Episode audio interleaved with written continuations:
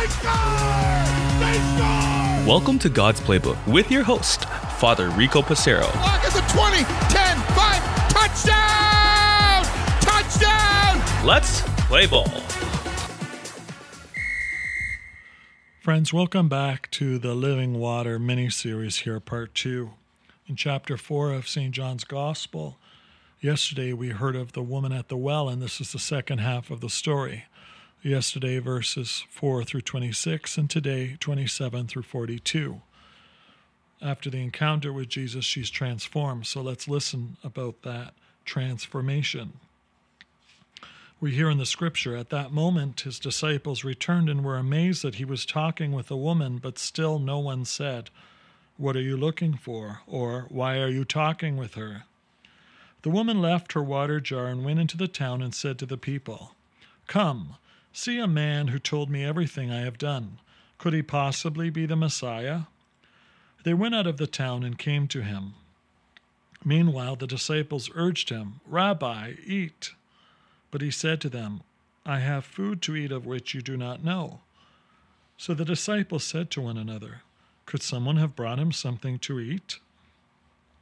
Jesus said to them, My food is to do the will of the one who sent me and to finish his work. Do you not say in four months the harvest will be here?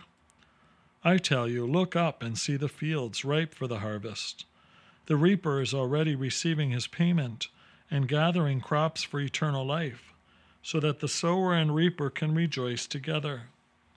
For here the saying is verified that one sows and another reaps. I sent you to reap what you have not worked for. Others have done the work, and you are sharing the fruits of their work. Many of the Samaritans of that town began to believe in him because of the word of the woman who testified, He told me everything I have done. When the Samaritans came to him, they invited him to stay with them, and he stayed there two days.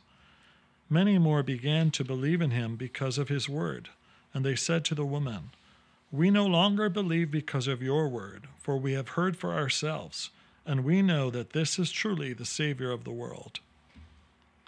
The Gospel of the Lord. Praise to you, Lord Jesus Christ.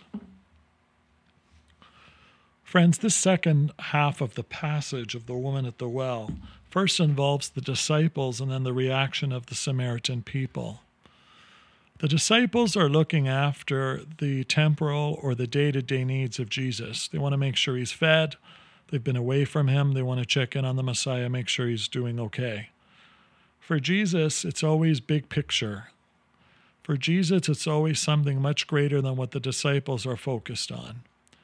And that's how we should be as Catholics, too, always thinking big picture. It's not about the argument with that person.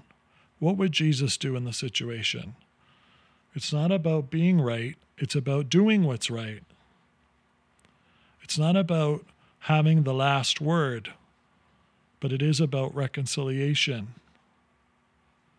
It's not about making life harder for people because I had a tough life. Rather, it's living each day with kindness and love.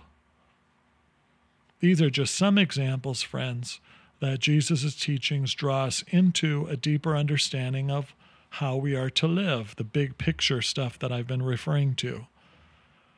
For the apostles, they are so caught up in the now that sometimes they fail to realize Jesus' big vision, his big picture mentality. And so when he's talking about the sowing and the reaping, this is showing that that foundation of faith that's been set in the woman and so many others is being watered by God and where we see real growth, opportunity, maturity, etc. And please God, we see this in ourselves and the people around us. Have I grown spiritually since January? Am I a stronger, more faithful Catholic and friend of Jesus this year than I was two years ago? Am I finding it easier to live according to the commandments of God? Are my confession lists of sins getting shorter or longer? Do I hear the Word of God more clear in my mind?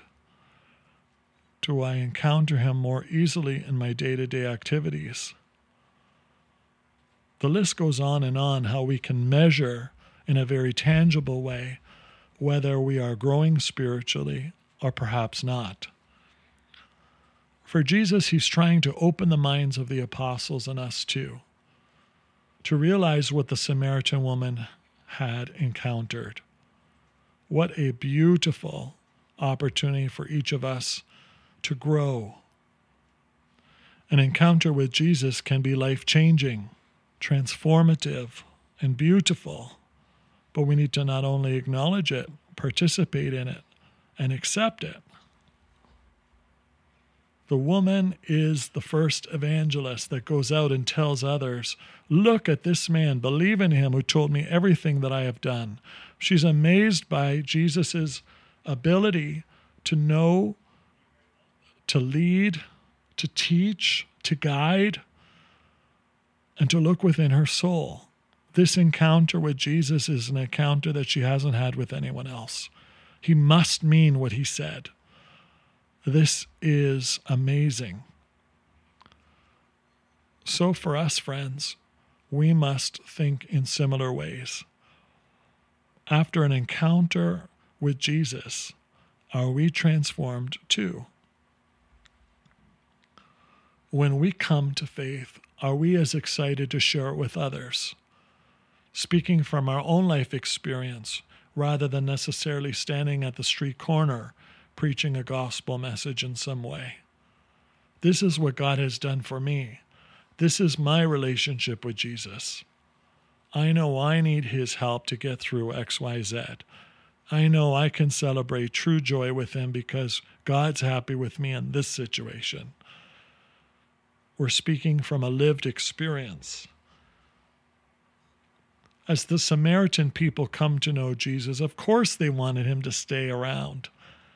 Wouldn't we want God to stay around us too if we see the blessings?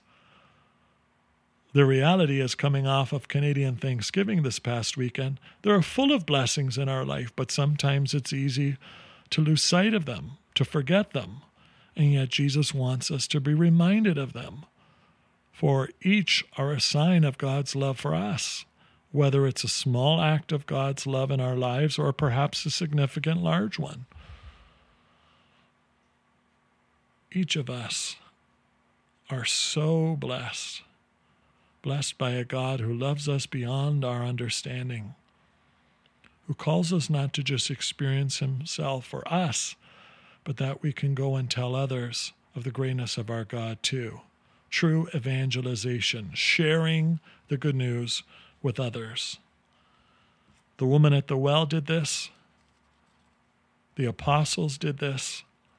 Please God, you and I are doing this. Let's take some time today, friends, to realize these transformations in self. Let's look for ways to continue to water the crops of others, allowing them to come to know God in different ways.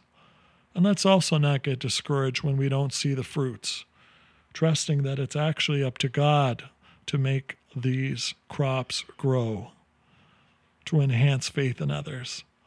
And sometimes we're going to see the results and sometimes we're not. It's not actually meant for us, is it?